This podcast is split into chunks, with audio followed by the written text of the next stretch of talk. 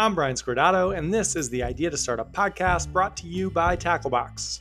We accelerate ideas into real companies through the Tacklebox membership, and we think through startup strategy every Wednesday on the Idea to Startup podcast.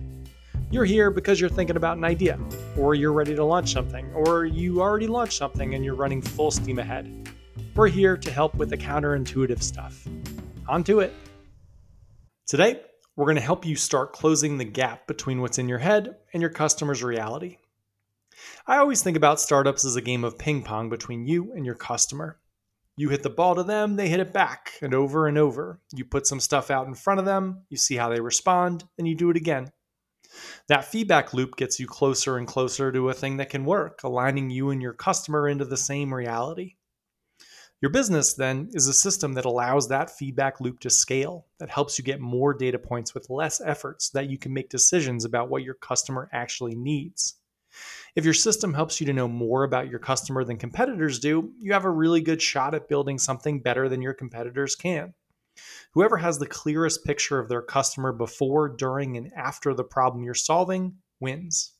Today, we're going to talk through one of the first scalable tools that'll help you get these critical data points a landing page. You've certainly heard of landing pages. You've probably tried them, and if you're like most of the founders I speak with, you've done them wrong. And that is fine. Most people think about landing pages the wrong way. After this episode, you won't. The right way to use landing pages is to help you make the most important early decision. Which customer should I start with? A great first customer will help you get momentum. And the most important characteristic of a great customer is that you can find them and convert them from a stranger to someone interested enough to give you an email in under six seconds. Everything else is downstream of that moment. If you can't find your customer and convert them, nothing else matters. So we need to start there. The product comes after the customer, not before.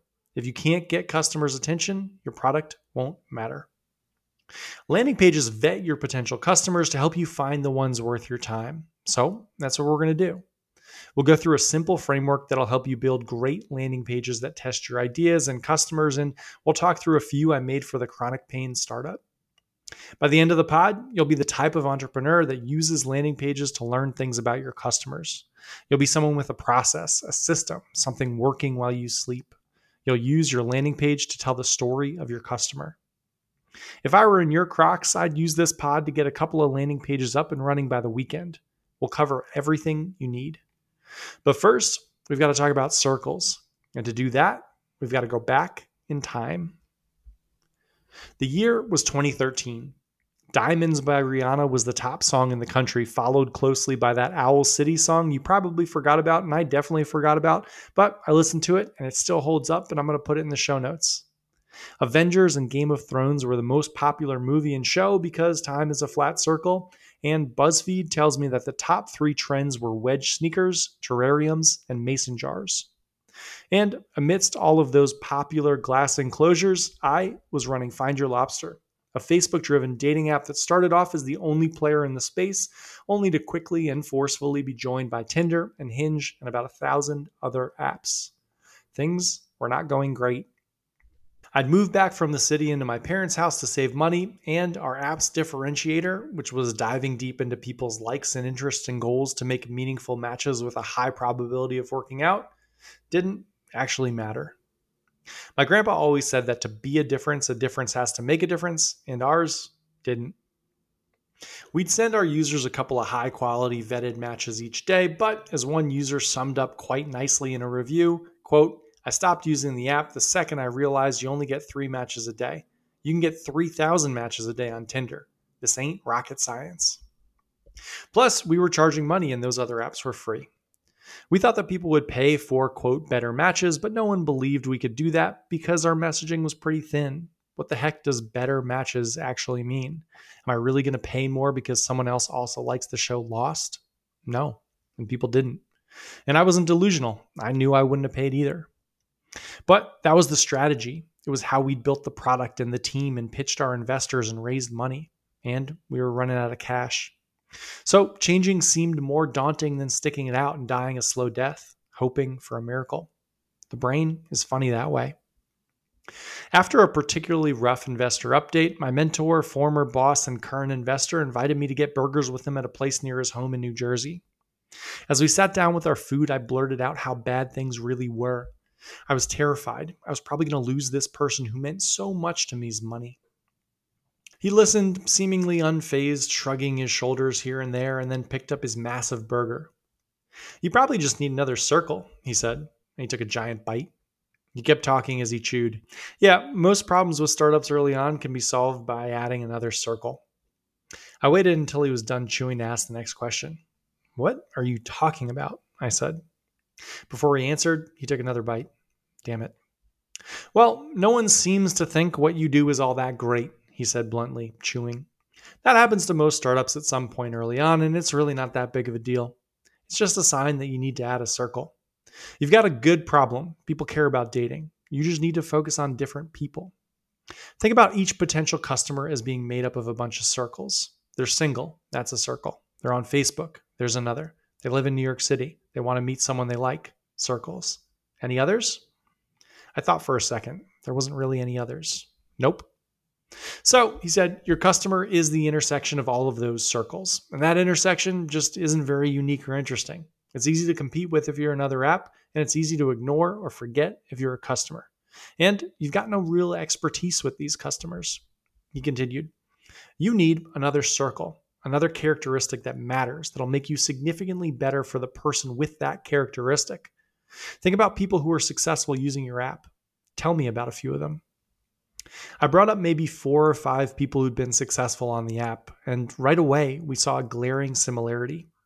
Nearly everyone who'd met someone on Find Your Lobster was an ex college athlete.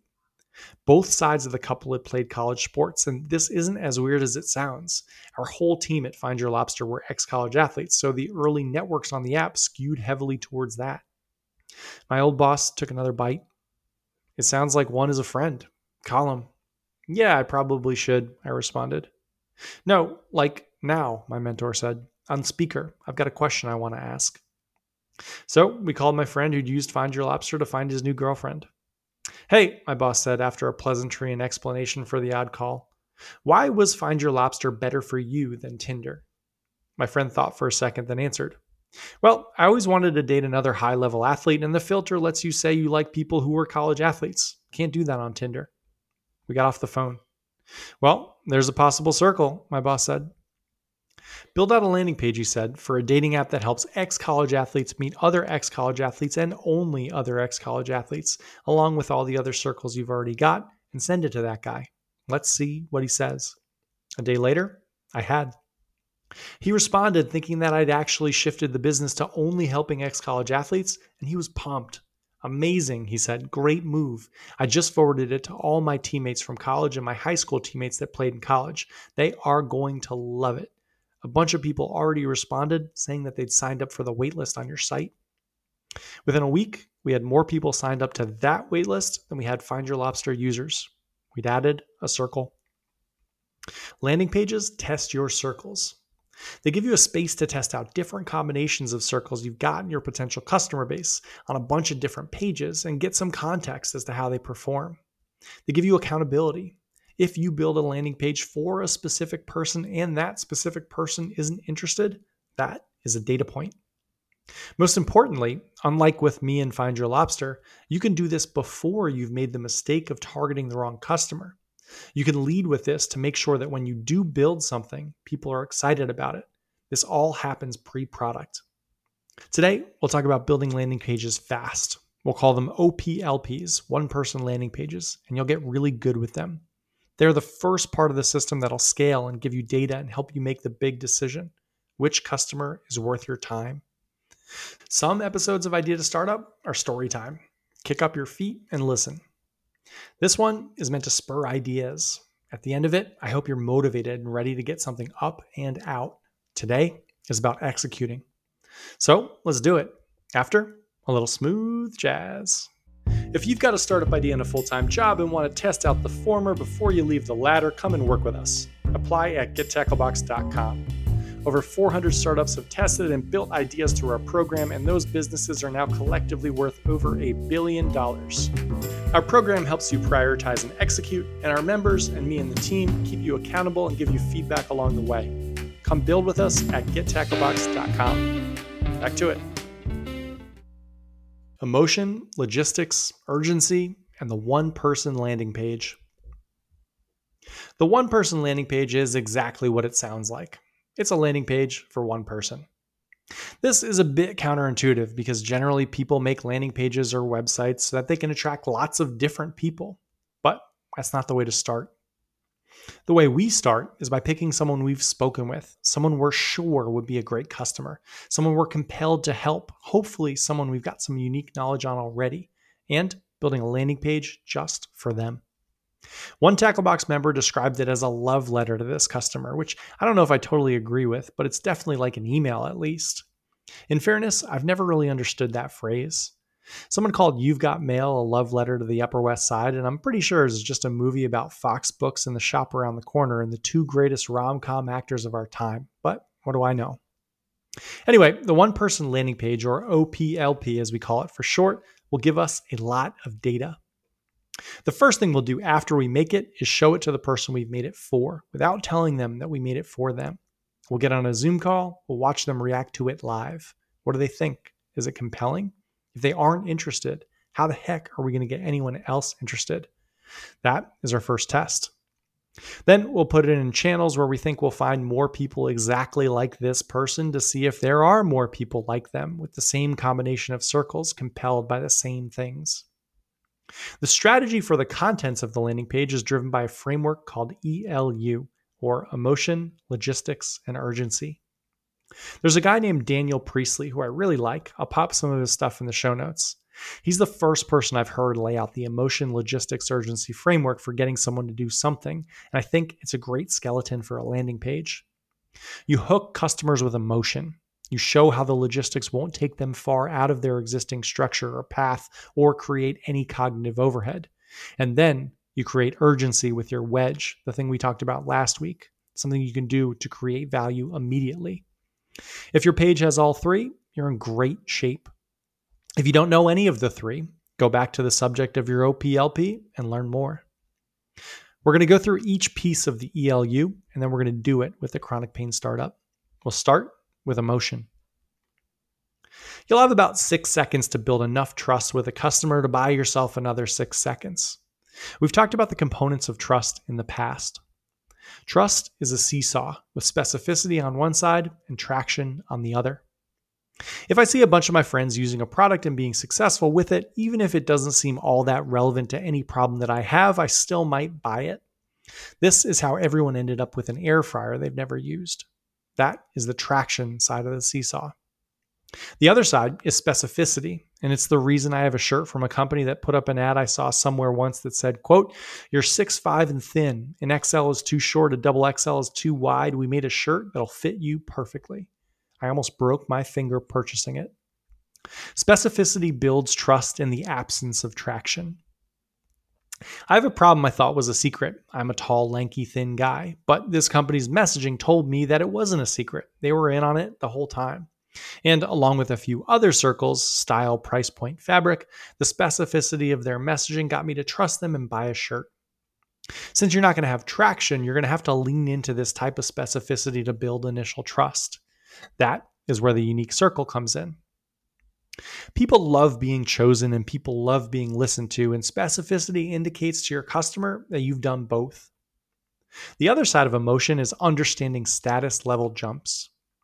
Your customer is at point A and they're trying to get to point B. The way to build trust is to describe point A with a lot of detail, to describe point B with even more detail, and then tell your customer you're going to help them get from one to the other. Understanding all the pieces of the story they're telling themselves builds an enormous amount of trust. For example, if I was making the tall guy shirts, I might say something like, quote, you want to wear these collared short sleeve button down shirts your friends all wear to the beach, but every one you've bought ends up looking like a belly shirt. Describing a unique problem makes people feel seen. The next pillar of an effective landing page is logistics. Now, you shouldn't have a product at this stage, but you will understand your customer's process and pain points around the problem you're solving. Especially since this is a one person landing page, you really just need to describe how the customer you're building the page for solves the problem now and promise you won't take them one step out of that flow. You won't create any cognitive overhead, you won't break their inertia. For example, one of my frustrations with buying nice clothes is that I can never wash them because I'm terrified they're going to shrink and turn into that aforementioned belly shirt. So, logistics might call that out. Throw these shirts in the dryer on hot with no fear. They'll still go past your waist. People make decisions based on emotion, but the logistics can support that emotion. You're giving customers the rationale for buying something they're already emotional about. It is a potent duo. Finally, urgency. Plenty of people build products that other people want. Few are able to convert those people into customers. The answer is urgency. There are very few scenarios where people need to buy anything. Your job is to look for those scenarios. Now, again, for the landing pages we're building, you're not going to have a product yet. So, urgency is about providing value in exchange for someone's email. And the way to do that is through solving a wedge problem. So, again, with the t shirts, I might say something like, quote, give us your measurements and we'll tell you brands of hoodies and t shirts that'll fit your frame. We collect the customer's email, ask a few questions, then send out a few brand options. Then we have their email, we can follow up, and we're confident that they're interested in the problem we're solving. And we've built a little trust. So the flow is straightforward. First, pick a customer you've spoken with and know well and make them a landing page. Second, use what you know about them to create a unique circle or two and lean into the unique intersection to create emotion. You understand their distinct unsolved problem and where they'll be once they solve that problem. Three, lean into their current logistics to show that they won't need any big changes. This is big for B2B products with established systems and workflows. Four, create urgency through a wedge product that they'll get value from for providing their email immediately. And five, repeat for three, four, five, seven customers with unique circles you'd like to test. Get some context between the landing pages, see which perform best. Now, let's do it. The OPLP for chronic pain. I watched an interview once with a writer from The Simpsons, and the person doing the interviewing was clearly in awe of how many episodes this writer had cranked out. It was something like 20 seasons with 24 episodes per season. How do you do it? They asked. Well, the guy responded, the key is that writing is really hard and editing is much easier. So, my process is to write out a draft as fast as humanly possible. When I reach a hole in the plot, I just skip it. When there's dialogue, I write placeholders. I rush to get the draft done because then I have a thing that I can work on. A blank page is scary. A crappy draft I can edit is not. Landing pages are emotional, they're scary. They're usually the first representation of your business that you're going to put out into the world and you want them to look good. The key is to fly through the first iteration so that you can start to edit. It's also important to realize that the business is going to change so much from where you start to where you end up, and your first customers don't need to have something perfect in front of them. It's actually better if they don't. Most founders never make it to the landing page. They misunderstand that the point isn't to get something out that's perfect, is to get anything out because the interaction with customers is what's going to improve it. I think a landing page is starting like a hunk of wood. Each pass, we're whittling away until we have something useful, like a spoon. This framework will make it easy to do that fast. So, here we go. For the chronic pain idea I'm testing out, if you haven't listened to a few previous episodes, the basic idea is that a huge percentage of people have chronic pain, and I believe that most of those people can be fixed. I've run a bunch of interviews. A few things, circles, keep popping up. One is scoliosis. Lots of people either have or had scoliosis, so they tell me that their chronic pain isn't like other people's and it can't be treated that way. Their spine pushes on their nerves and creates all sorts of issues. A few have had surgery, others have considered it. Most had bad chronic pain. This was a really interesting circle, so let's make a landing page for it. There was a man I interviewed who we're going to make the page for. We'll call him Paul, even though that's not his real name. Paul had scoliosis and he has chronic back pain and it gives him headaches. He used to be really active triathlons, marathons. He was a college athlete, but he no longer is as the chronic pain has gotten too bad. He still sees himself as an athlete and hopes one day to get back to doing everything he did before. So, Paul is the subject of our OPLP. The unique circles, aside from having chronic pain and being motivated to solve for it, are scoliosis and the identity of being an athlete that's being taken away. For today's test, we'll use Unbounce as our landing page builder. It's fine, they're all pretty good. Just use whatever you think has the shallowest learning curve and will let you move fast. Unbounce is one I've used before, so it's good. I grabbed a generic template, one with a header, a subheader, three blocks of text, and a call to action. I might not need all of the blocks, I might delete some, but this type of template is a good one to start with. The first thing they ask for is a company name or logo. Damn, I hadn't thought of a name. Come on, punny name, come on, punny name. Got it. I stand corrected. Get it? Like your back is fixed now and you're standing? Editor's note, that took me three days to think of. Moving on. Don't need a logo, just bold font for our name. I stand corrected. As you might have noticed, don't sweat the name. You'll change it five more times easily. Now we get to the big first headline, the H1. This is our chance to lean into emotions, to lean into a circle. I think of the H1, the header of the site, similar to how I think of a book title. The most popular business books are the ones where the title describes the outcome the reader hopes to get after reading the book, the place the book is going to drop them off. So, the one person million dollar startup or the book I'm reading now, How Not to Die. I'd love to not do that. Your H1 is going to do the same. It's going to describe the outcome with a healthy dash of the unique circle. I like writing out a bunch of options, but the one I landed on, at least for a test, was this quote, overcome chronic pain stemming from scoliosis so that you can get active again. I think this will resonate with Paul, but as I read it over, I'm not sure it's specific enough. This is something I always do. After you write something into a landing page, think, what would this look like if I made it 25% more specific to the person I'm building the OPLP for? So I ended up here. Solve your scoliosis driven chronic pain and get back to being an athlete. I think he more envisions himself as an athlete. I think that is his point B.